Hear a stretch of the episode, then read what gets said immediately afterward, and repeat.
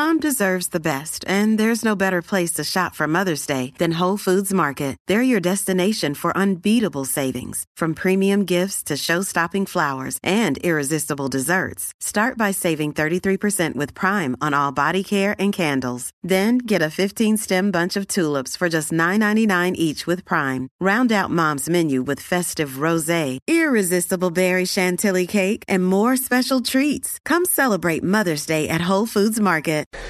Hello, this is Benjamin Boyce, and I have an interview for you today with Debbie Hayton, who is a British transsexual and advocate and public speaker on issues around transsexualism, but that's not her entire life. She's not a career activist.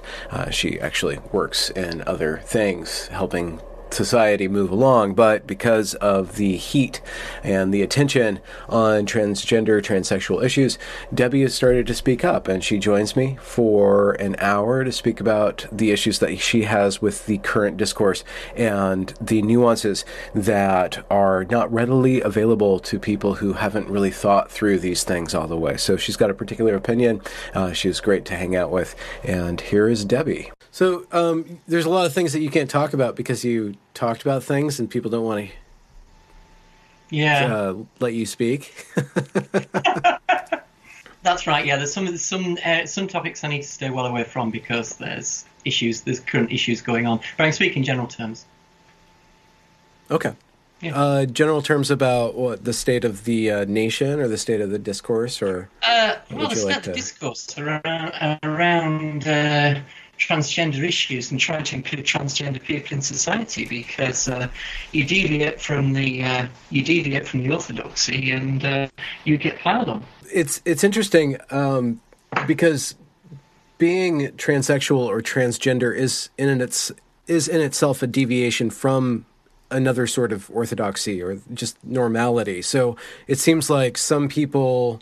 What, what do you think about this idea? And it's just an idea that some people stepping out of normality or a norm uh, need to cling even tighter to a belief system because they don't have wide support, and so a, a sort of insular orthodoxy rises up because there's not, uh, you know, like it's not embedded in the culture. Um, what do you think about that idea? I think the problem is it's what it's what you uh, it's what you base your life on and what you base your uh, your philosophy on. Uh, yeah, being trans is it steps away from the norm. You've got male people, men who do masculine things, and female people, women who do feminine things. And to be tran to be transsexual, as it used to be called, meant uh, a lift and shift operation. So you uh, you you took yourself out of one box and you fit into another one where you felt more comfortable. That kind of worked because uh, it uh, it respects the orthodoxy in society. All it says is that there's two uh, there's two groups of people, and uh, you prefer I would prefer you to treat me as the other one. So that kind of worked. But we move beyond that to uh, not a compromise with society, just like saying to society, uh, you know, hey, uh, can I fit into society a little differently? What we've moved to is a situation where people are actually dictating to society in how society should relate to them, and by uh, and by extension, each other. We're not just fitting in with the uh, norms of society; we're trying to control society, and society is beginning to notice and and uh, give some kickback on this. Uh, what do you mean by we then? At, at some point, like you you've broken off from that we, right? Well, I don't know. I, I, I consider myself to be a, tran, a transsexual person, a transgender person under the uh, un, uh, under the uh, the wider term. And in reality, what is what is transgender beyond an identity which you can claim? So you can say I identify as trans. Really, it means uh, all it means is I call myself trans. It doesn't mean any more. Uh, and because I call myself trans, I do uh, I do still claim that uh, that identity. So yes, I, I do use I do use that term we. Uh, we need to, uh, as a group, as trans people, uh, we need to take a look at what's going on here, and and I'm part of that as much as anybody else is. When did you enter into, I guess, outwardly enter into the trans identity? At at what time? Just in, in reference to how it, things have kind of changed over the last, very rapidly over the last three, four, five years. Did you pursue Yeah. that? Yeah, until I guess until about four years ago, three three and a half years. I uh, guess the summer summer of 2016, I felt I was some sort of woman. You know, I had a, a female gender identity which trumped my biological sex and meant that this was what mattered. Uh, but I'm also a scientist, and it just became increasingly difficult to try and argue that when I got into uh, discussions with people about what this actually meant to me and uh, not being able to argue argue the case I was trying to present uh, did make me feel uncomfortable. Uh, I was challenged in debate by people to say, "What is this gender identity you can uh, you, you speak of?" And the come up with, well, I don't really know. It, it's it's the it's the gender I identify with. Uh, I tried uh, invoking, uh, you know, in, in the US, various states have actually enshrined this in law using various amounts of circular reasoning and uh, and and sexist stereotypes, I guess. So I tried this, but I, I couldn't I couldn't get comfortable myself with it at all. And what what actually tipped it was the challenge for people to say, look, if you really believe in this, can you, uh, you know, can you argue a case which is which is philosophically sound, based in reality? And I couldn't, so I had to look for something different. What did you end up landing on then? Well, I think I moved away from the idea of identity. You see, trans is identity. I mentioned it before to say to be to identify as trans just means that uh, you call yourself trans, but it's meaningless. It, it's circular. So I, I I to something which is not so much identity or the verb to be, but moving to the verb to do. So this is what we do. We uh, to be trans means that I uh, I interact in society uh, in the same way or sim or an analogous way to how women interact in society, and that's far away away, from the norm as to be uh, you know as as to be remarkable. So that's what I would say is that's what it means to be trans. But I'm still the same person I was, and this idea that there is some magic ingredient in us that uh, that we have some as trans people we have something special that muggles like you uh, know nothing of is is nonsense. You know, there is nothing. I, except for a, a divergent uh, a divergence in the way that you behave and the, Yeah. the the way that you would like to be seen. Yeah, it's. I guess it it it, it, it follows on from what uh, Ray Blanchard was saying years ago. You know, his ideas about why people why people need to do this, which is so remarkable. Uh, you know, you've got to look at it and say why. You know, why do you feel you need to present in society in the same way that a woman woman presents? Because for the vast for the for the for most of what we do, we interact as human beings. And what can I do as a trans woman that I couldn't do as a man? And very little, actually. But the one difference between uh, between us, between the sexes, is our sexuality. Male sexuality is very different to female sexuality. So Blanchard linked it in, linked uh, transsexualism in with sexuality, and either it's uh, either it becomes uh, a form of sex. Well, it is a form of sex signaling. So you either sex signal to uh, find uh, partners of your own sex, or you sex signal because you're, uh, I think as Anne Lawrence put it, you be, you're, romantically uh, attracted to yourself, and that makes sense. Is that like um, they call it a target, a erotic target uh, uh, disorder, or uh, like they have this concept the researchers do following Blanchard of a erotic target fixation, Yeah. and uh, that fixation is autogynephilia means that that fixation is somehow turned inward or to the surface of one as as something else, or a desire to be the to be a woman or to love oneself as a woman. Does that not include some sort of like uh, s- dissociation with yourself, or some sort of uh, difference in or almost uh, idolization of who you are in a way, and then like the separation between your just your your normal feeling and then how how you perceive yourself? Like like there's this other person that you're with all the time like a girlfriend or something like that? Well, for me, it just feels normal. Uh, because we can't get inside. Huh. We none of us can get inside anybody else's heads to find out what it feels like to somebody else. But it, you know, yeah. my, uh, you know, my own. Uh, I, you know, the way I interact with people feels normal. I interact with other people normally. It's just that uh, there is something which had an insatiable drive in me to effectively sex signal in the same way that women sex signal, and that I think that I think is yeah. deeper than any sort of uh, uh, uh, social construct, because you only have to look at animals, birds, their sex signal, you know, to find to find mates. So the link with sex signaling actually makes sense, you know, and we don't have to uh, invent anything new. Mm-hmm. Well, albeit it, it's uncomfortable for certain people, and then it turns it into a uh, you know kink shaming or or a you know some some sort of topic that's perverse. But I really do think that if you kind of step away and you shed that sort of moralizing about the topic, what is it about the female? that signals sexuality through what we ideally consider the feminine that is so attractive to you? Like, are and are you signaling for other people, or are you signaling to yourself? Is it a self signal? It's essentially like an autogynephile. Yeah, it's it's it's it's not for the people. It's it's how I interact with myself and feel comfortable with myself. That that's that's what it comes down to. Hmm. Uh, so, you know, I don't I don't particularly.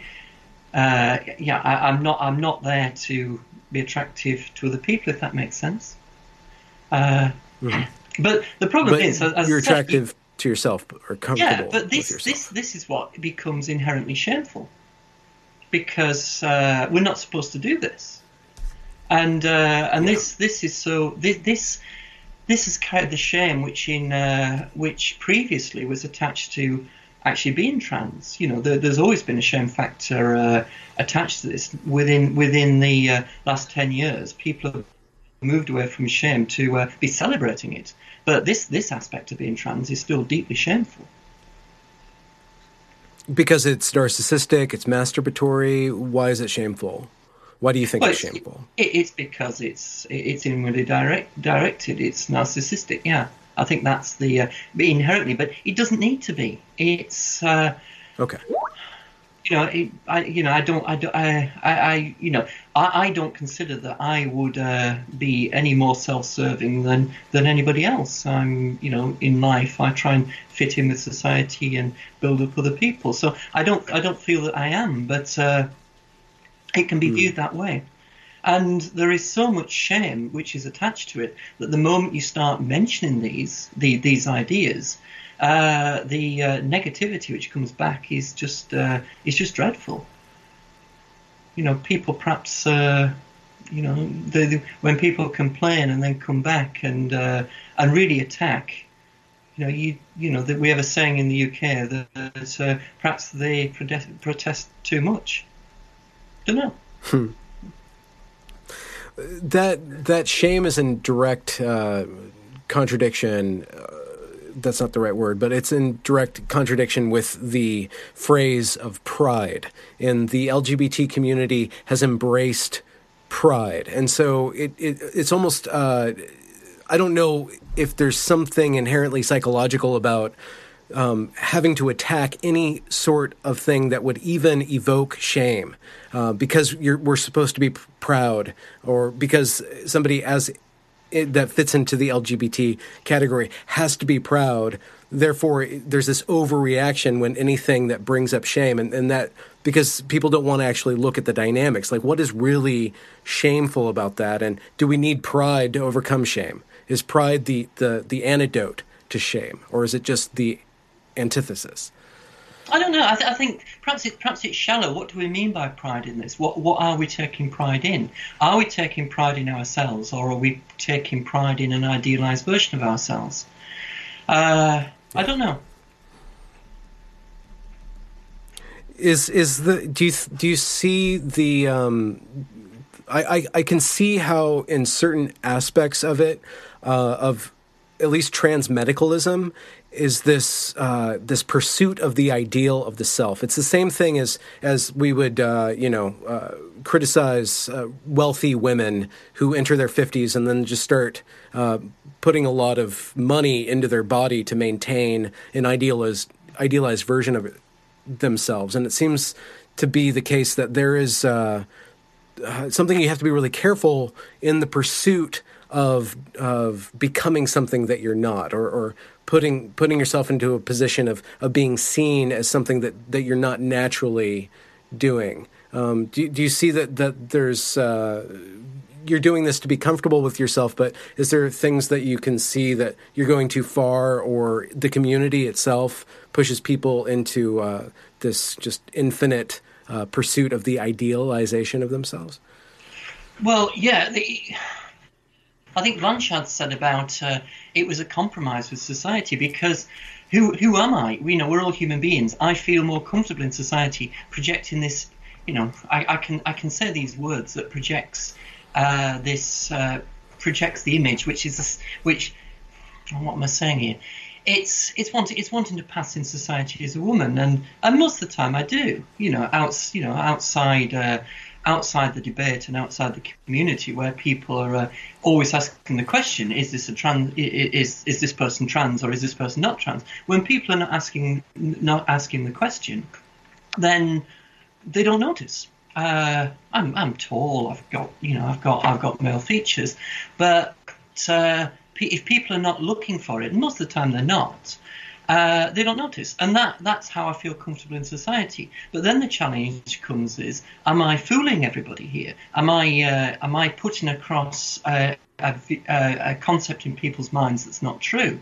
That uh, I never I never go into a in, into a room of unknown people and say, you know, hey folks, I'm a woman. I'd never do that. But people assume I'm a woman, and I never I never put them right. Now, is that hmm. is that wrong to do that? Now, it puts responsibility on me not to uh, not to abuse that trust and not to abuse that position. Uh, what I'm picking up is that uh, that that has been abused widely, and it's been abused more often. Uh, women's acceptance, especially, is being taken for granted, and people are working with such a sense of entitlement of that that it's producing the kickback. And I and I, uh, you know, I. I fully understand how why people are uh, why people are why people are getting upset with what what, mm-hmm. what has been happening. And you've is that when you started to uh, come out as an activist or, or somebody who, who's speaking out uh, publicly about this issue? Because uh, you're on TV from time to time, you get high profile things going on and you're engaging at least on social media in this debate is were you do you feel like you were called into that discussion because of the abuse or because of the fear of the backlash from that that abuse of trust uh, I, I, came into it originally. The first, I had been an activist before, campaigning for uh, rights in the workplace because I'm a I'm a trade union activist.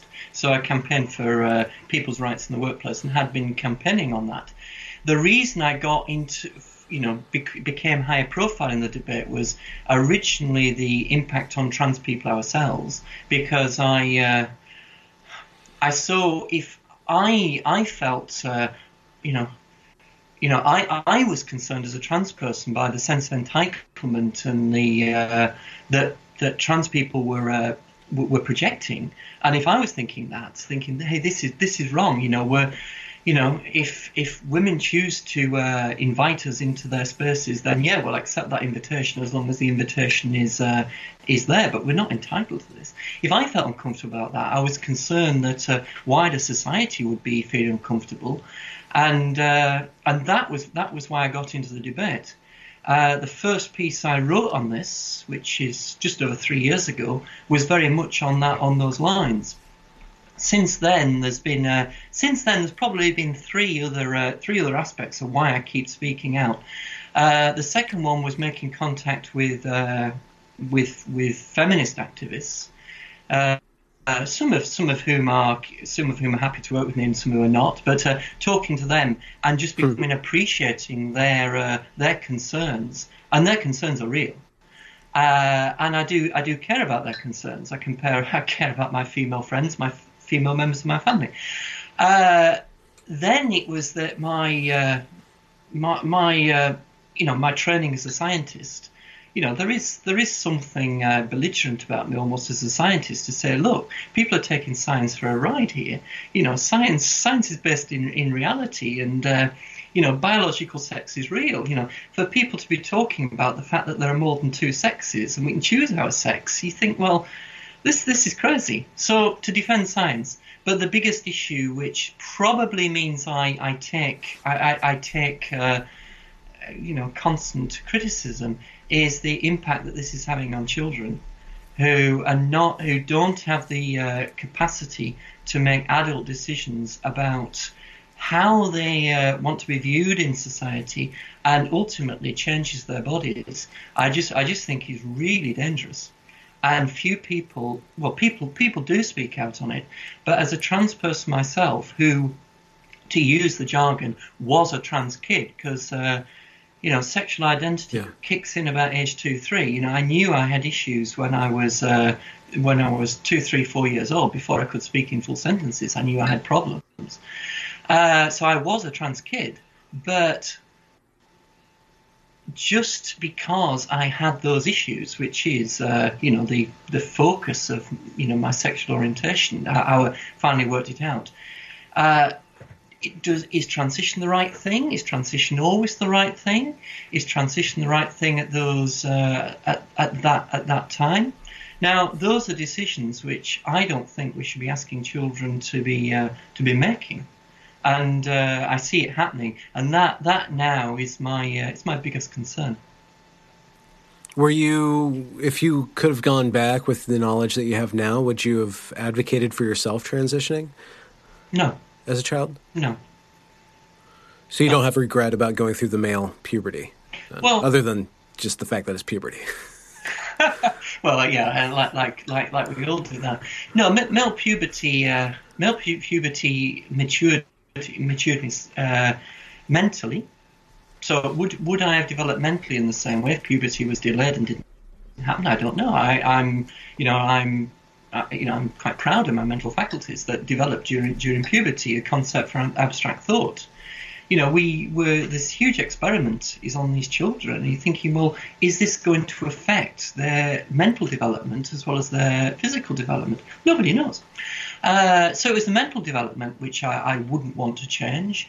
And uh, secondly was the fact that I did marry and uh, I've got three kids. And those, those, those three kids are the most, well, the three of the most important people in my life. If I'd, you know, if I'd transitioned as a kid, that, that wouldn't have happened.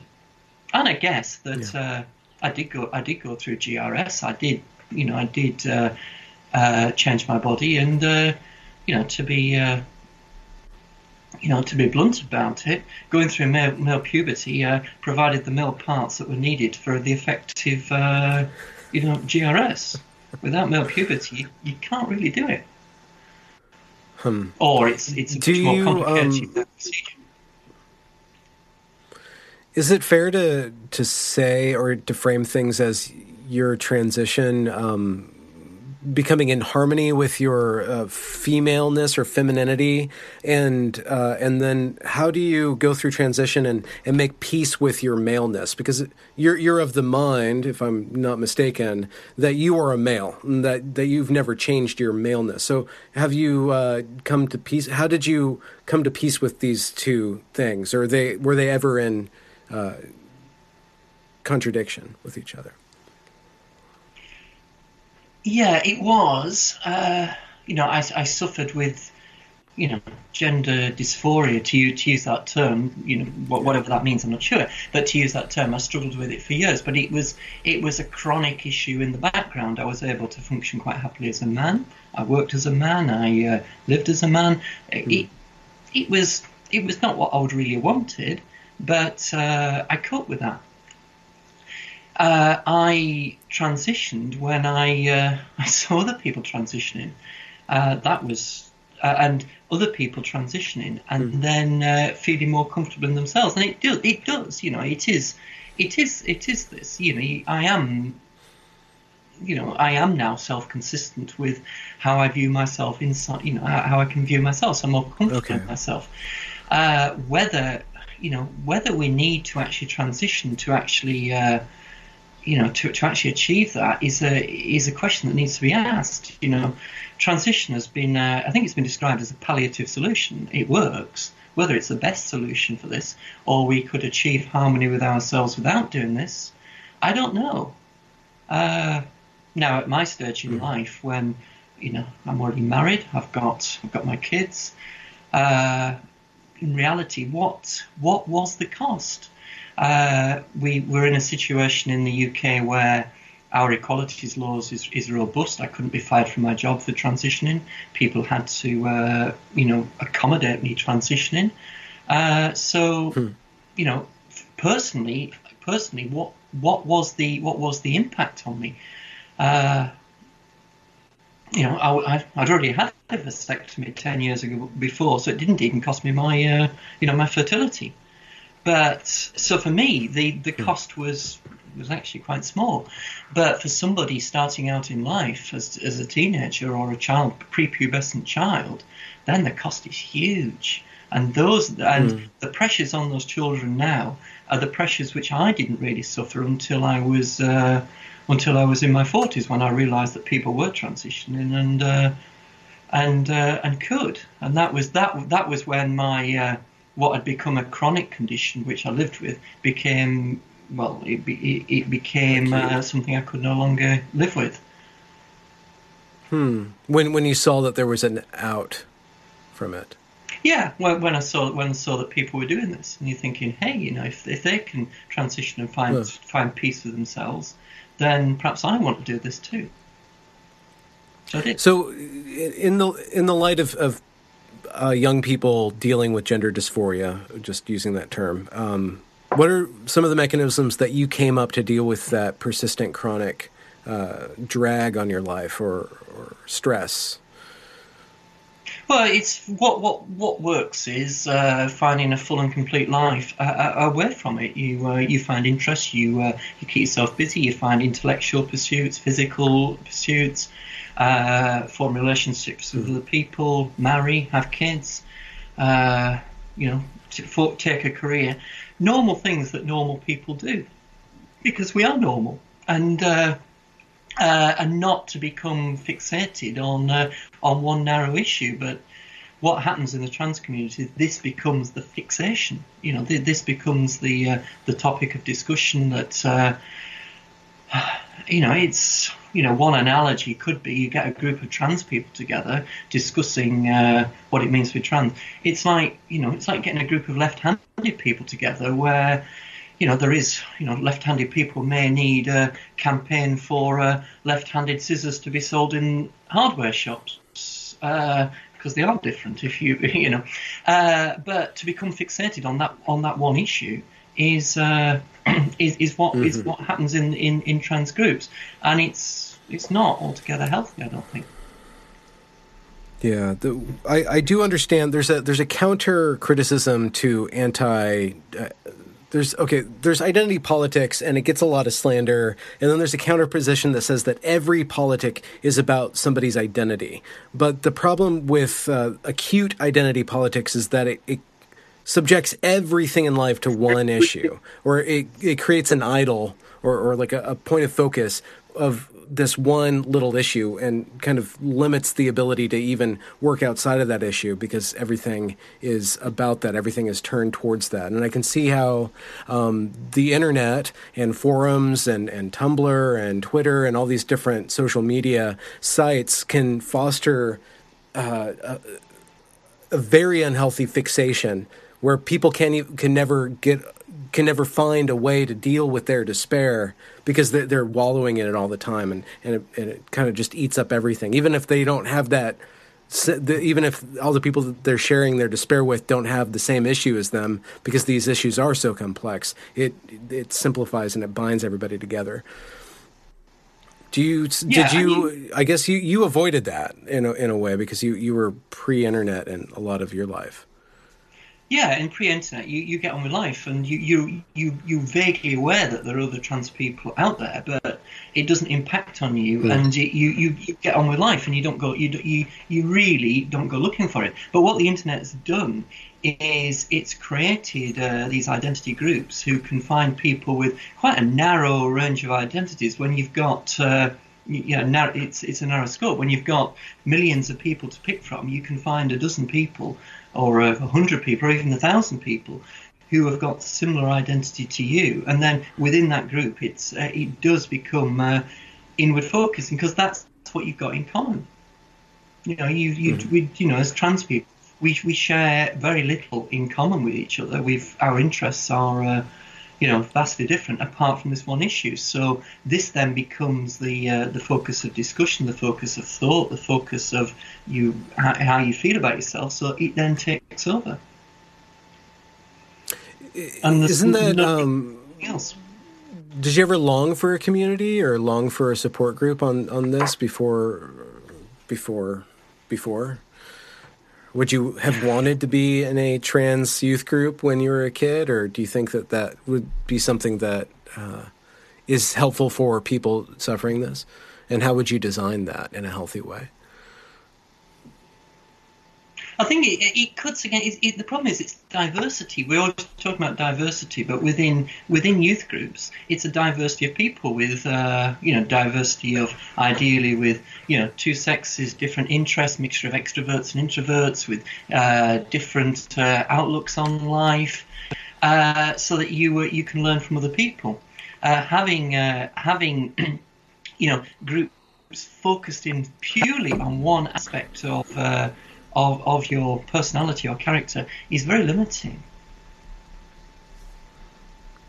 Unless it's like a, like a chess club or a sports team, something where you're coming together to accomplish some goal or to refine a skill. But I don't know if identity is a skill or a goal in and of itself, even though yeah, not to uh, disparage, you know, political action. But but there, it's the difference between it's the it's the two verbs to do and to be. In a chess club, you're there to mm. do something. You're there to play chess. Uh, you don't really meet as you know, I do play chess. I was involved in chess clubs when I was uh, when I was when I was growing up. Uh, so in that context, I was uh, I was there to play chess with people, and you discuss other interests. You weren't there to be a chess player, and uh, discussions. Hmm would be uh, about various issues, and it was it, it, it, it, in actual fact in, the, in those sort of groups you, you would discuss politics with people, uh, uh, politics and general issues with people you wouldn't otherwise meet, and that that's that's enriching. Whereas in uh, in identity groups, which is focused on the word who you are, what you know to be, then it becomes very limiting because uh, and it and and it's looking for you know what is it it's the conformity, you know, which we talk so much about diversity, but what these groups these groups imposes is conformity. Uh, to say, you know, this is what it means to be trans. This is what we do. This is how you fit into this. Mm. Uh, and the moment anybody steps out and says, "Well, perhaps there's another way to be trans than this," that's that's when we learn just how you know how how strong that drive for hmm. conformity mm. is. Do you think that that drive for conformity is coming from a minority with a megaphone, or do you think that that's just something that's in the cultural waters right now that, that we need to just go through, you know, and purge or incorporate? There is well, there is certain there's certainly a minority of people who who used to have the megaphone, but it's as people, do we? Uh, yeah, do we? Uh, do we find comfort in fitting? We, we do. We find comfort in fitting in. You know, to step outside the expectations and say, no, I'm different, uh, is it's it's unusual. And then when the uh, when the reaction society is then to criticise and to the society then feels uncomfortable. So the you then get uh, the feedback is look, it's just easier if you uh, if you fit along with what everybody else is trying to do. Uh, I think you know, many people are there for a, a quiet life. I suspect. Mm-hmm, mm-hmm. Do you have you encountered this uh, thing called transphobia, and is it a useful concept? And what is it? Can are you able to define what that is? And if you can define it, are there solutions to it or exacerbations of it, whatever it is, if it's a useful concept. Well, it's it's it's widely overused. It's the term transphobia. It's you know at one, at one extreme, it's uh, people who. Uh, are upset that somebody disagrees with some of their opinions. So uh, you know, it's transphobic to disagree with a trans person on the on various opinions, which I think is trivialises the matter. There's two there's, mm. there's two aspects of transphobia which I've suffered, which I do consider to be transphobia, is when uh, is when uh, it, it's yeah, you know, abuse in the street when I'm clocked generally by groups of men you know, when they clock me in the street and then hurl abuse at me. Uh, but okay. they're the same men who will hurl abuse at women walking past. It's not. It's not specifically. Uh, it's not specifically uh, because I'm trans. It's just because I'm I'm different. But the abuse they'll hurl at women uh, is different to the abuse they'll hurl at me. Uh, because they plot me as male, and uh, I don't know. I've, I've posited that it's you know it's some sort of a, you know it, it, it's their you know it, it's a rejection of male male identity, and uh, which is what I've done. Uh, so there's that, and the other uh, the other type of uh, what is transphobic abuse, and I do call out, is that when people uh, when people criticise me, report me to my employer, report me to professional contacts because my uh, my view of what it means to be trans is different to somebody else's. You know, so it's a it's a it's a phobia, you know, a fear of what I'm saying. So uh, the people hmm. who have reported me to my employer and said that this person shouldn't be uh, teaching children are generally, uh, well, it's male allies of trans people who do that, and trans people themselves who do that, hmm. Uh, which which is uh, which are two aspects of transphobia which I've suffered. There's a third aspect of transphobia, which is the uh, which I think legislation has uh, stopped. It's the uh, it's what people used to suffer 10 years ago or more when somebody went to their employer and said, "Look, I need to transition uh, for you know to protect my mental health," and the employer was because they could dismiss somebody for doing this. They could fire somebody for doing this. Where the fear was that, uh, well, you know, this may cause trouble. It may cause trouble for my customers, for my uh, clients. Therefore, it will be easier not to. Uh, also, when it comes to hiring people, do you uh, do you hire the trans person or the person who's not trans when they could both do the job? Well, if you if you hire the person who's trans, it may cause problems. Uh, legislation has largely uh, has largely mm. put that to one side because people are, you know, people are protected in this way, and I think I think most people mean well. You know, I, I, I talk about the uh, the uh, the blokes who abuse me in the street and the uh, and the people who write to my employer. But it's a tiny m- number. Most people mean well, and you give them the uh, confidence that, like, yeah, you're doing the right thing to let this person transition. Uh, it's mm. not going to uh, cause any impact on anything else. They're, you know, just just go along with it, and then. Uh, and, and it gives confidence to people who, in the past, may have lacked confidence and decided to avoid the issue.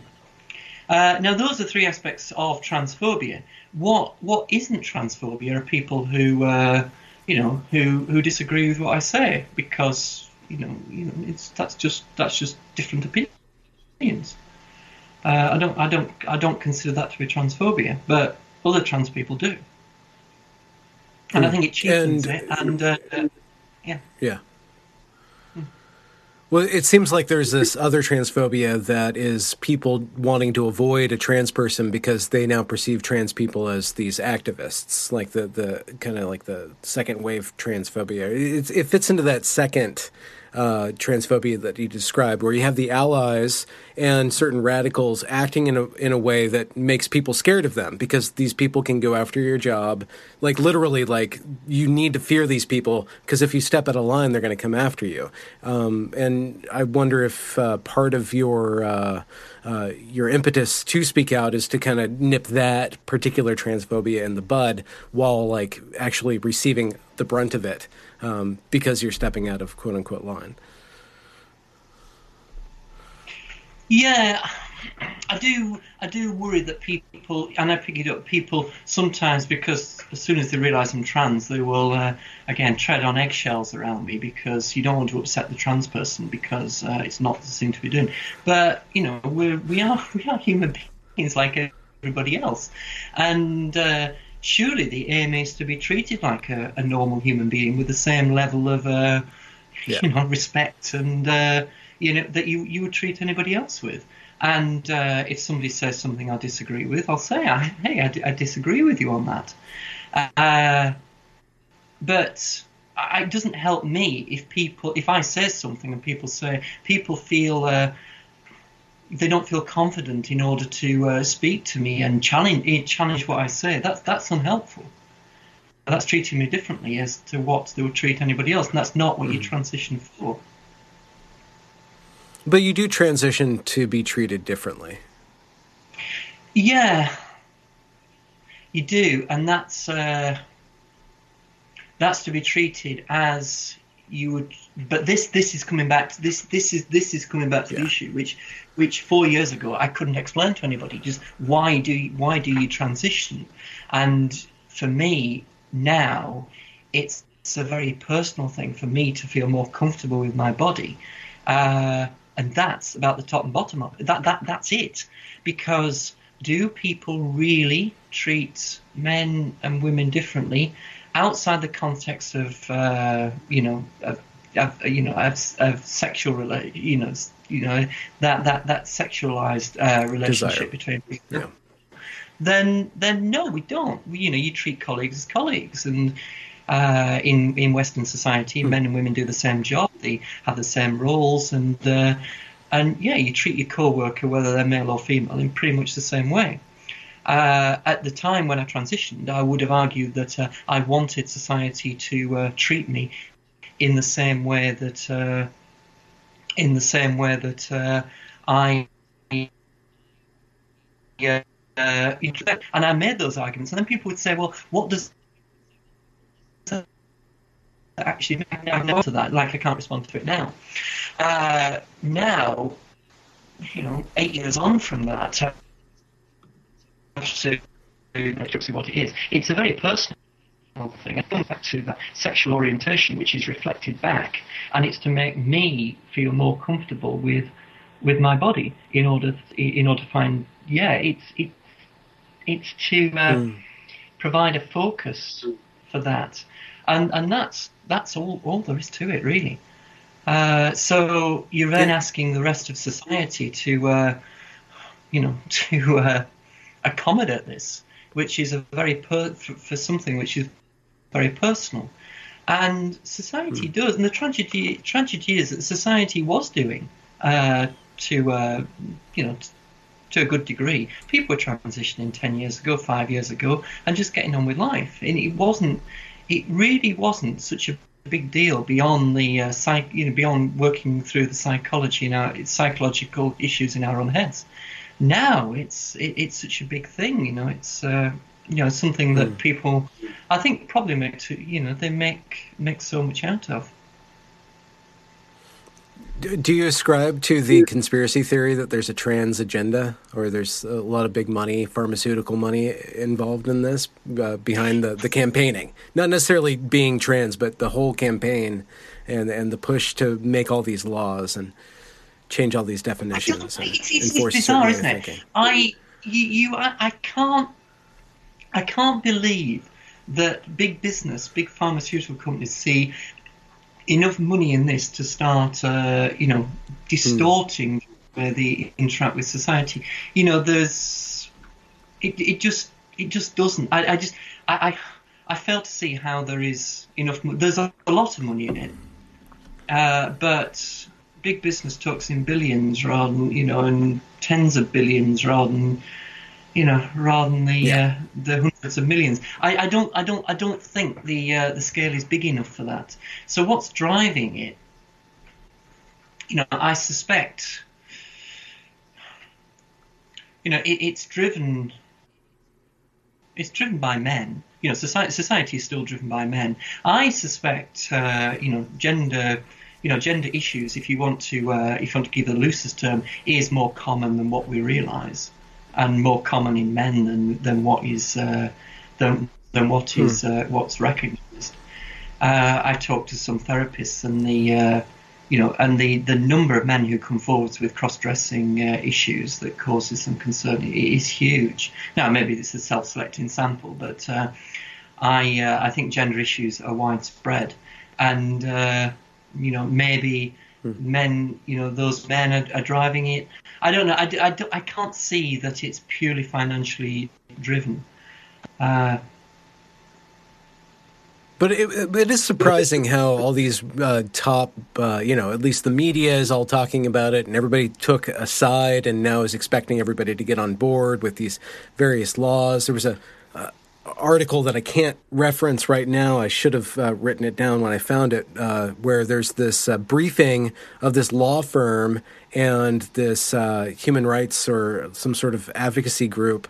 Like they're yeah they, they wrote a really extensive brief on how to impose this on every uh, you know every government, just like this, yeah, this, uh, it was huge, wasn't it? Which is kind of scary to look at. It was sixty-seven pages of it, yes, and, and it was bank. It, there was a law firm, uh, Thomson Reuters, I think, were involved in it. So the uh, you know media involved in this, and the uh, it was uh, it, it, it really was a, a, remark- a remarkable read. Uh, the comments that people are using is to say, you know, work these things through on the quiet without people noticing. You know, attach it to other, uh, you know, other campaigns. So, you know, you know, genuinely progressive campaigns such as, you know, equal marriage, as you know, that uh, mm-hmm uh, to allow people to, uh, you know, to, to marry somebody of their own sex, you know, which is generally progressive mm. because those are rights which everybody can take part of. You know, you know, we now in the UK, anybody has the right to to uh, marry somebody of, you know, of either sex, and that's you know that's progressive. Whereas what's uh, what's happening with this is not progressive because it's taking away, as say, one of my concerns is it takes away from the rights of women to define what's meant by a woman. So that's not progressive. Uh, but the idea to attach this to other other campaigns which are easy to sell, it just sounds it just sounds so uh, so sinister. And yeah. and to actually write that up as almost a manual on how to do it, it's just it's just you know. and and the countries where it's already gone through in, you know, uh, you know, friends who live in Ireland, for example, in the Republic of Ireland, you know, saying nobody had a clue what was going on you know, and and the uh, you know, and, and the comments that you know there was never any problems in in Ireland. They said, well, nobody's had a chance to discuss any problems. Uh, you know, but mm. what happened? What was what was really interesting was what happened in the UK. The uh, you know questions were asked in the UK, and, and it did get brought out into the uh, public eye. And what what was really what was really interesting, the remarkable thing which I think did happen, which is I suspect different to the US, where many of the critical voices are on the right of politics, are conservatives. Whereas in the UK, it was some left wing voices and some trade unionists got involved in this about you know two to three years ago. Uh, so it doesn't have the same left left right uh, aspect in the uh, in the UK, though we do get uh, we do get accused of being uh, you know, in league with the reactionary right and the uh, right-wing conservatives, mm. which which were not, you know. Uh, so that, what do you, that, why, why do you think that in the UK that that was more acceptable for liberals uh, or the leftishness leftish people to uh, stand up against this or speak out contra to this? Is there a core value in that, and is that to do with women? I don't know. And, I there was it came down to a small a small number of of female activists on the left of politics who got together and said something needs to be done and there was enough there was enough of them to stand up and support each other because the initial the initial pushback was was massive uh, but to stand mm. up and not allow each other to be uh, to be gaslit and to be uh, to, to, be uh, uh, you know, uh, put to one side. I forget the word now. Uh, to to be, uh, yeah, sorry, aligned. uh, so that that was that was interesting. That that was that was that was two that was two to three years ago, uh, and that that that there was a revival in feminism in the UK, and very much very much around this, and it took you know it took it took our political leaders by uh, by surprise because the, the, the textbook manual had said the only people who are going to complain about this are going to be the right wing bigots. So uh, what you do is you accuse them of being right wing bigots, but suddenly there were people coming forwards, not just one, two, but a dozen or more, who were uh, who got a long history in, in left wing politics.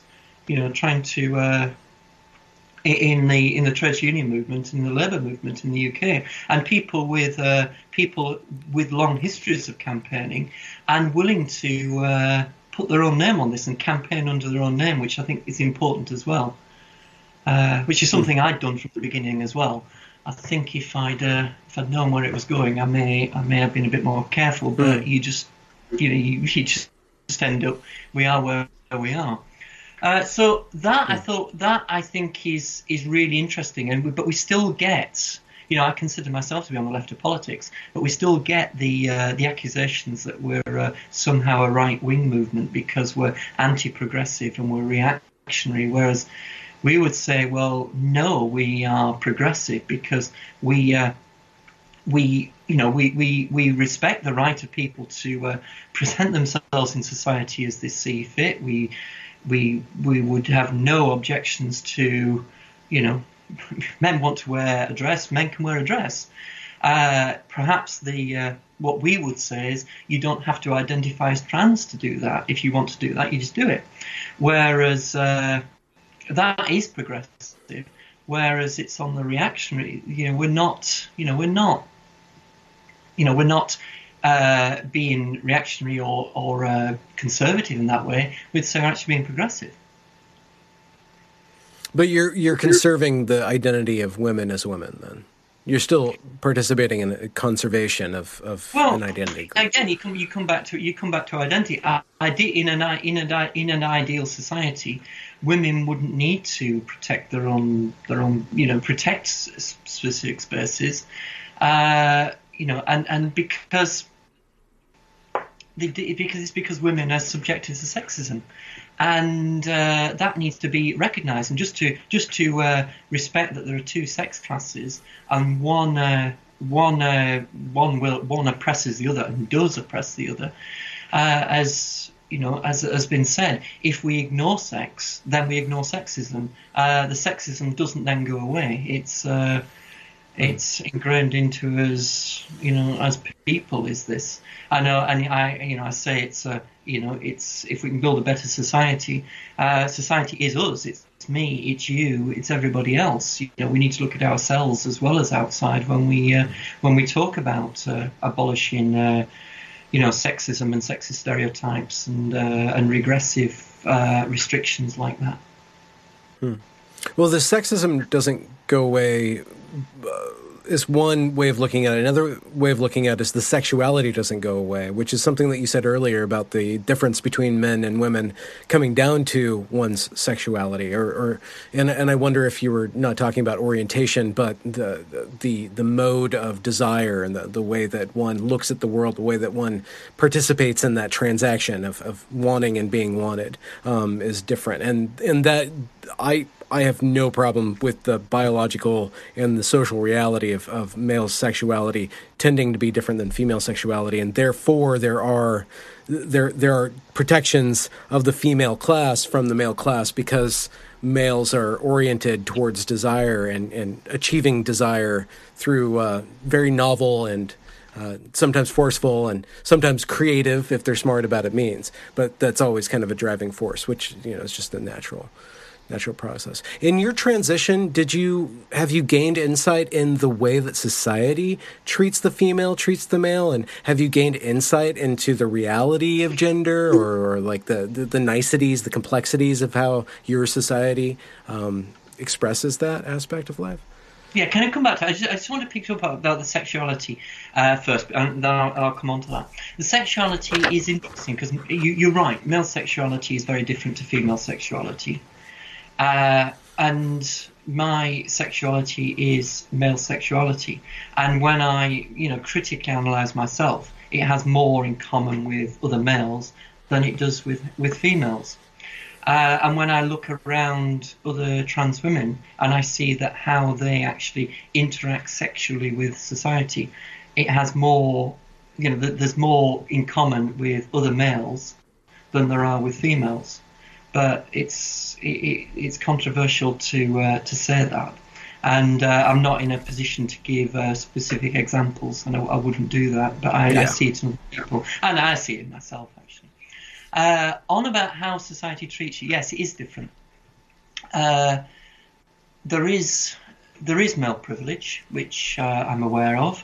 As a male people before I open my mouth, people view me as differently as they do females, and I see it in that uh, if I'm in meetings or in groups of people that haven't clocked me, I get uh, I get treated as a female in the group, and as soon as they clock me, I then get treated as a male, which is interesting.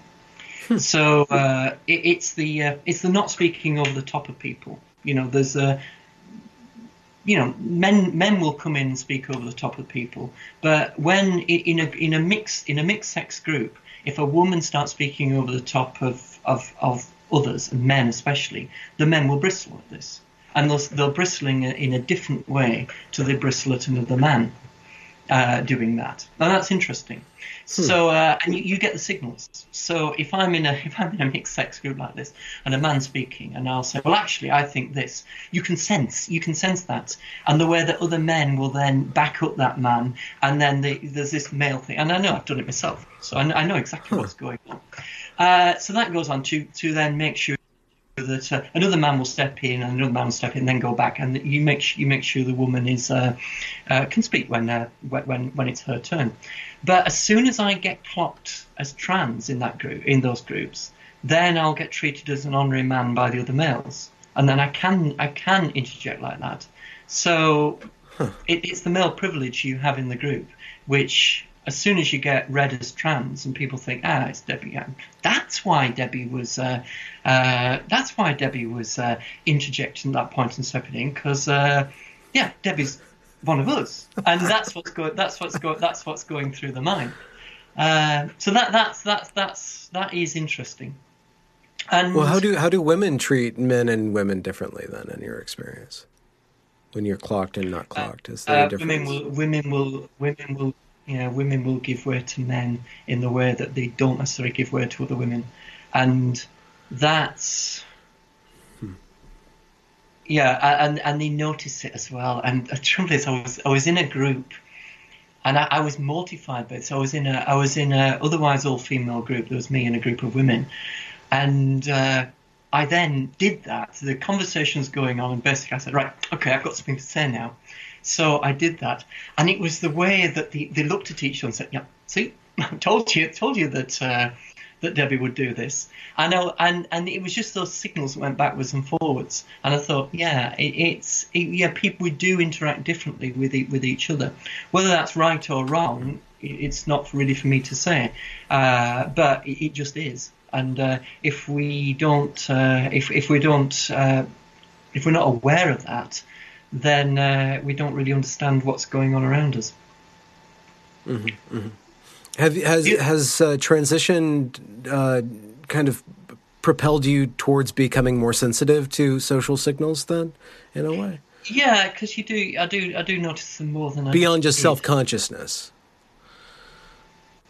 Yeah, well, I'm I'm more aware, I guess, of uh, yeah, all, all, signals and how people them because I just not really thought about it in the past, and you, you just don't. You just uh, you, you, just use you know you go into the situations you find it.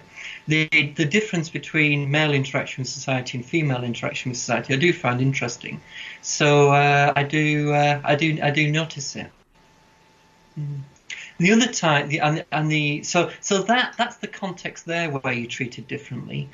Uh, the other context is you know, it, it's the uh, you know, a woman. You know, I understand why uh, you know women don't feel safe walking home in the dark at night now, because I uh, I you know if if I if I need to do that, again, I still got the uh, the male privilege. If it's if it's late at night, I've got a, I've got a thick coat on. I, I can tie my hair back. I can put my shoulders out. I can uh, lower my voice and uh, easy to pass as male. I did it for 40 years, so I can, I can pass as male. So again, in those sort of interactions there, you know, you, you've got some privilege that women don't have. If you women can't do that. Mm-hmm. Do you see yourself as uh, being a leader in a community? Do you feel that you're a part of the, the, trans community? Do you feel that you're just your own voice, just speaking your own quote unquote your own truth? Uh, I'm definitely part of the trans community. I am trans, and uh, I still am involved in okay. some trans groups. Some have uh, some have decided they don't require my company anymore, but I'm I am involved. I'm very much involved in some in some trans groups and with uh, and with trans people, and not just with trans people who, who think like me. There are uh, there's one group I'm involved in where everybody thinks differently to me, but you know they, they see me as some uh, curious curious curious anomaly. I think. Uh, but yeah. when it comes when it when it comes to, when it comes to lead leading, I'm I don't know. There's different uh, there's there's different uh, roles in society. There's you know there's the, the, there's there's the leader, the person who takes charge of the situation. There's people who advise. There's the visionary. I guess I'm more you know, I, would see myself more as as the visionary than the leader to say, look, we've got a problem here, and to identify the problem and say, look, we've got to change the way that we're interacting with society because this isn't going, this is not working. We're getting everybody's backs up. We're uh, we're putting women in a difficult position. We're, we're having such we're having an appalling effect on children, blah, yeah, etc., etc., etc. But I'm not, you know, personally in terms of yeah, it's uh, it's team dynamics, isn't it? I'm mm. I, I'm I'm very much in, in team dynamics situations. I'm very much the person who will sit and will analyze issues and come up with uh, with, with saying this is why this is wrong. It's the uh, I guess it's the it's the black hat person who will say you can't do this because this this this this and this will never work. Uh, so, but that, that's a yeah. negative way of putting it. But it, it's also looking at what's going and saying, look, this isn't this isn't working. It's uh, I guess it's like uh, you know sometimes sometimes look at some of the Old Testament prophets who went to the kings of uh, Israel and said, you know, if you carry on doing this, then it, you you will achieve, you know, there'll, there'll be disaster. It'll be counted off to Babylon, blah blah blah blah blah, and nobody took the blindest bit of notice of them, and the well, apart from chucking them down wells and running them out of town, and then everybody did get uh, carted off to Babylon, uh, you know, and, and that it's it's because those people spoke basically spoke the truth as they saw it, and uh, I, weren't frightened to say that. Now, it's it's it's that sort of visionary role which uh, I probably see myself rather than being the somebody who's going who's going to uh, who's going to lead. But the trouble is, the problem mm-hmm. is with the trans community is where is the leadership? You know, there's a, there's a number of individual campaigners, but leadership is uh, you know, where, where is it? You know, in the there's there's one or two non-governmental organisations in the UK which have tried to take this on, but it's not. You know, the, the, mm. the, the, they don't they don't certainly don't provide any leadership as such. They may uh, they may make statements, but they're not. You know, we, we we're struggling without without leadership. Do you foresee in the near future uh, coalition of trans people that are kind of on the same page? I mean, you and Yardley and a few others I've spoken with. Yeah, it's me and uh, yeah Miranda and. Uh, but you guys yeah, keep on getting uh, in trouble. There's, there's a there, there is there is a there is there's there's probably a dozen of us who are willing to uh, stand up and be counted. If I if I want if I want to write letters to the newspaper, I can probably count on probably 25, 30 people and a dozen of them will be happy to put their name on it. But we don't, you know, again, we don't agree, we don't necessarily agree with each other. Uh, I don't agree with Miranda on. I agree with Miranda on some things, not other things. And the problem with with this is it's trying to it's trying to uh, have enough of a common purpose and common beliefs to make it worthwhile. without uh, without making it too broad because yeah I just you know I have a number of points of disagreement with Miranda and, mm-hmm. and uh, to try and campaign alongside Miranda which I do but uh, we've got to be you know we do we do uh, we do have different ideas so it's making sure that we'll campaign on the things that we uh, where we have common goals and uh, common beliefs and the problem is mm. that you then get a dozen mm-hmm. people, and it becomes like it's trying to herd cats is the issue, and and then trying to put you know. Even trying to write a letter to the press, 150 words uh, by committee, it just doesn't work. You put it around, you, put, you you form a group chat and you say, think of a sentence, and then you'll yeah. get you'll get 20 different versions of it. So all you can really do is say, look, I've written this, I've written it, right? This this is what it is. If you're willing to put your name to it, then yeah. put your name to it. But I'm not changing it. Yeah. And uh, that's about the only way to get these things to work. And depending on what I write, is you get a different yeah. subset of the group. Yeah, but that's yeah. not, I, that's the one problem with the the people who are inoculated to groupthink is that they can't get along enough to, to fight the mob. They can't form a mob of their own. There's there's no such thing as like the lemming run of the the centrists or whatever. You know, there's there's that that, that just doesn't exist. We all cattywampus all over the place. Yeah. Uh, do we need do we need new leadership? We certainly do. Uh, one of the uh, one of the frustrations, which I know there's one or two journalists contact me say, to say that we they need credible voices to quote, you know, trans voices to quote, and I am, mm. you know, unashamedly an individual campaigner. I campaign under my own name. Uh, should I put a group mm-hmm. together, you know, to uh, to have some sort of, you know, there's two ways of doing it. You either form a genuine group of uh, multiple voices and have a campaigning organisation, or you uh, you have a campaigning organisation of one, which uh, you know, and people do that. Uh, so what what do you do? That doesn't that doesn't seem right to me. Uh, but the frustration is, is that as an individual voice, all I do is speak for myself, whereas the media are often wanting people who are speaking for a group, even if everybody knows that group that they're speaking for is is that person, their uh, two friends and the dog, you know, which is uh, which is yeah. what some, some, groups may be. It's just that uh, it's it's that uh, what's being seen to be representing a group, and there's part of me uh, just doesn't feel that's right. Mm-hmm. Do you see 2020 being different than the past three years? Do you think that things will be uh, changing in the discourse uh, around, I guess, uh, women, uh, trans women in sports, uh, transition of children, and uh, a couple of other issues around the trans identity? Or do you think it's just going to keep on going the way that it's been? Well, the sports thing is going. The sports thing is going to uh, reach, uh, reach reach ahead. You know, people are going to have to make a decision there.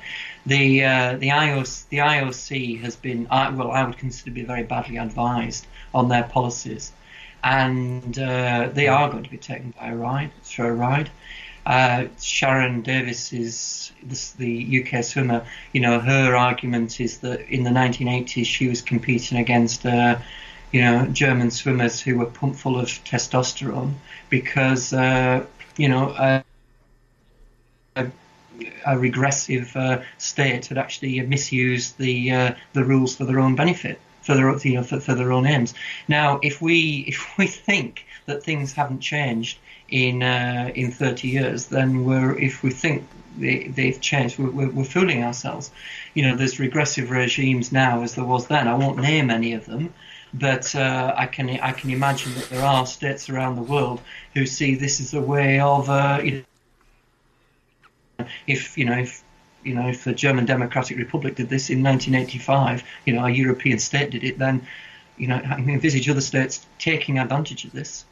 And uh, mm-hmm. yeah, if uh, if a state puts out a team of uh, you know team of trans women, then women are going to find it really difficult to compete against that.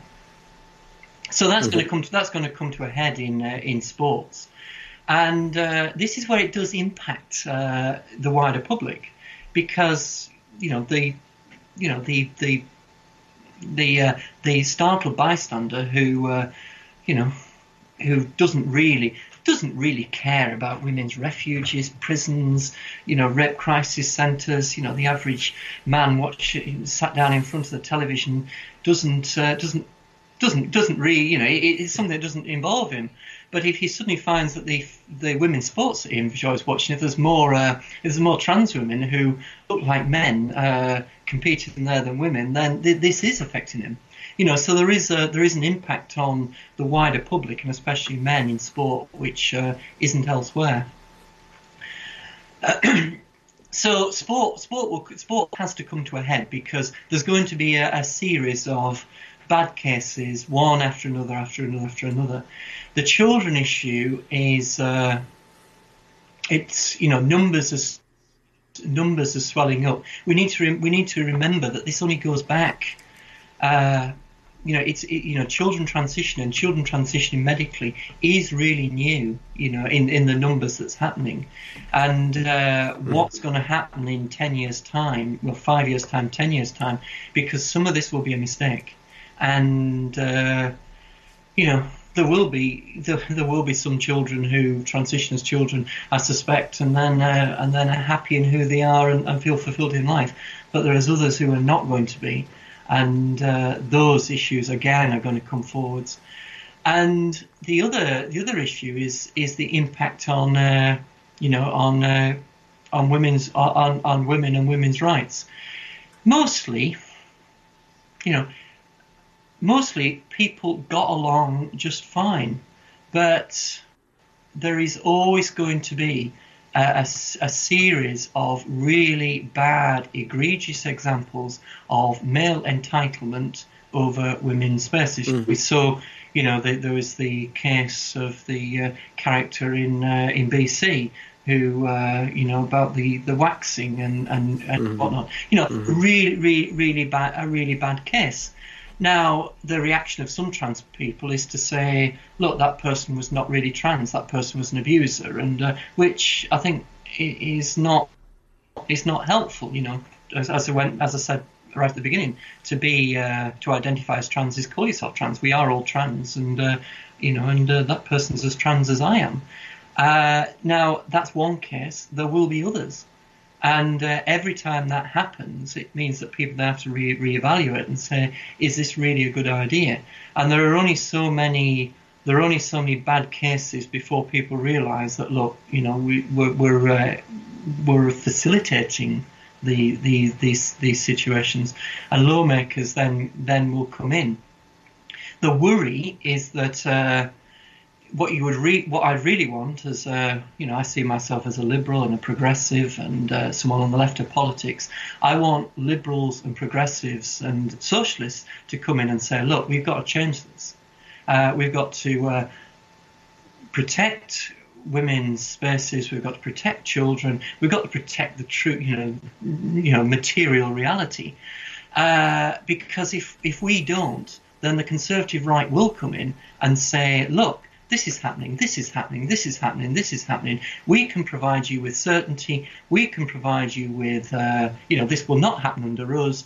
You know, vote for right wing populist uh, leaders, strong leadership to uh, put an end to this liberal nonsense where these examples will not happen under us. And if we leave it, you know, if as left, uh, as progressives and liberals, if we leave it to the uh, conservatives, then the conservatives will, will take up that role and uh, and they will achieve a pop, you know, and and and they will uh, they will find a following for it. And for somebody on the left of politics, mm-hmm. I think that's a disaster.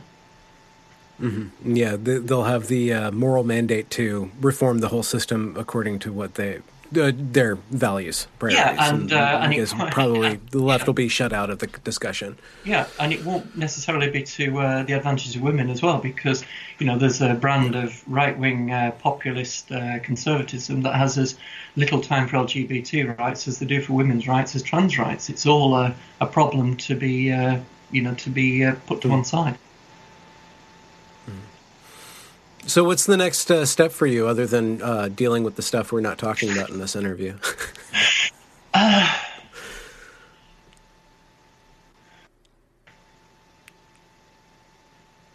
it's, I guess, one thing which I've uh, three years ago, I was campaigning on a lot of fronts. I was campaigning for workers' rights. I was campaigning on uh, environmental environmental issues. I was in, I was campaigning against the inequality of wealth in society, and uh, and doing doing a, you know and and doing my bit there. Now, three years on, my campaigning is has gone from very broad to very, very narrow, but becoming much higher profile. Can I go back and do the things which I was doing, which I'd like to be doing? But the uh, the issue is, I have I, you know, am I becoming, uh, am I becoming typecast almost as the uh, as the awkward trans person who has got really odd ideas and. Uh, you know, can I can I go back to doing doing what I want to do because there are far bigger issues than this. You know, we're uh, Hmm. You know, the inequality of wealth between rich and poor is greater than it's ever been. We're, uh, you know, destroying. Well, you know, we're we're having such a negative effect on our planet. Uh, there's uh, the uh, the way in which uh, people are oppressed in society is is dreadful. It's not just not talking about trans people. Here. I'm talking about, uh, you know, the hmm. the class that owns that owns the you know, own society as a, you know, oppressing the class that works. It's uh, there's huge there's huge things for me to think about here, and uh, but there again, I uh, on this very narrow narrow area, I can have a big impact here that I can't have anywhere else. So he's trying he's trying to balance that, I guess. Can I use what I've done here to have a bigger influence elsewhere? I don't know. Should I have a bigger influence elsewhere? I don't know. Uh, so there's that, that, that I've got to think about. There's uh, making sure that I still have a job in a year's time because uh, uh people don't uh, people don't like what I say, and you know I, I need to I need to pay the bills. Uh, the uh, and people people you know people do contact my employer, and people do uh, you know say various say you know various nasty things about me. You know I've you know my employer knows what I do. I, I have campaigned under my own name from the beginning. I did say before that there was uh, that had its disadvantages in that you're very vulnerable and very open, but it does mean that. Mm-hmm. I, I, I don't fear any any point about I'll be doxed to my employer as some people are doing because my employer's known what I've been doing since the beginning and has supported my right to engage in what's effectively political campaigning, which I think we should uh, we should support everybody's right to be involved in political campaigning. But the nature of my campaigning upsets people, and rather than uh, meeting me on a on a political discourse to say, well, you think this, Debbie, I think this, let's debate these issues and try and persuade each other. The uh, the way in which they work is they frame what I say as hate speech and uh, and I'm a hateful person, and then uh, and then present what I say out of context. Uh, sometimes very, oh, they're very selective, and then present that to my employer. Uh, it's not news to my employer what I do, but this is my employer as a business to run, and and mm. dealing with dealing with all this uh, this nonsense and this uh, constant barrage of uh, you know of mm. of com- of yeah. complaints coming in. It's it's hard and uh, so I, I, worry about that. Uh, I also, uh, you know, my, my role in the trade union movement. I'm, uh, you know, I'm a, I have an elected role there, and uh, you know, I'm confident in my position. I'm, uh, you know, I'm not elected by LGBT people or by trans people. You know, I'm elected by, you know, my, my colleagues, and most of my colleagues don't don't really don't you know don't don't have a view on, on, on trans issues at all, like everybody else. So that gives that gives me uh, hmm. that that gives me uh, that gives me uh, confidence there. But there are people who uh, really dislike what I say and dislike the platforms I've got to say it. So, you know, we'll uh, you know we'll we'll take uh, what I would consider to be negative and un, you know and despicable strategies. You know, ad hominem attacks and building straw man cases against me, and that, that's what they do. So we'll see. Are you immune to the stress of that, of that kind of focused attack, or how do you deal with the stress of that? It's hard. Uh, I've got some good friends, and uh, I've got good friends in real life. I've got good friends in the trans community. Uh, and in the trade union movement, and we talk to each other and we, uh, you know, we support each other. Because when all you hear is bad things about yourself, you, you start believing and you think, well, am I a hateful person? You know, do I really need to be saying this? Do I need to be doing this? Should I, uh, should I recant my views and uh, say that, you know, say that uh, people can change their sex by uh, imagining that they're by whatever. You know, I, uh, you know, should I do that? Now, the important thing is that we are we are social beings, and it's making sure you have people around you who uh, share your ideals and are, are, are, supportive, because you can't you can't do this by yourself. And I couldn't I couldn't I couldn't be working as I'm doing in the trans community without without a significant number of trans people who are uh, supportive of me. Some openly, but you know the, the, the private messages that I get from trans people, uh, you know, which come in and they say, you know, the the, the general the uh, the line is we really support what you're doing, but we couldn't possibly open our own mouths because. And I think well, fine, you know, I can understand that everybody's different, but there's enough of that to me think, well, there's a role to be taken here in the trans community, and also in, in wider politics. People, uh, you know, people do agree with me, and uh, and it's important to work in those groups because if you st- the moment you start uh, working as a lone voice, you will get picked off, and you just can't cope mm. when when when a mob which effectively is a mob. When a mob goes at you from all angles, you can't cope as an individual, and it's there. You, it's then you retreat to your friendship group and you say that you know, and that's where you find your support. Hmm.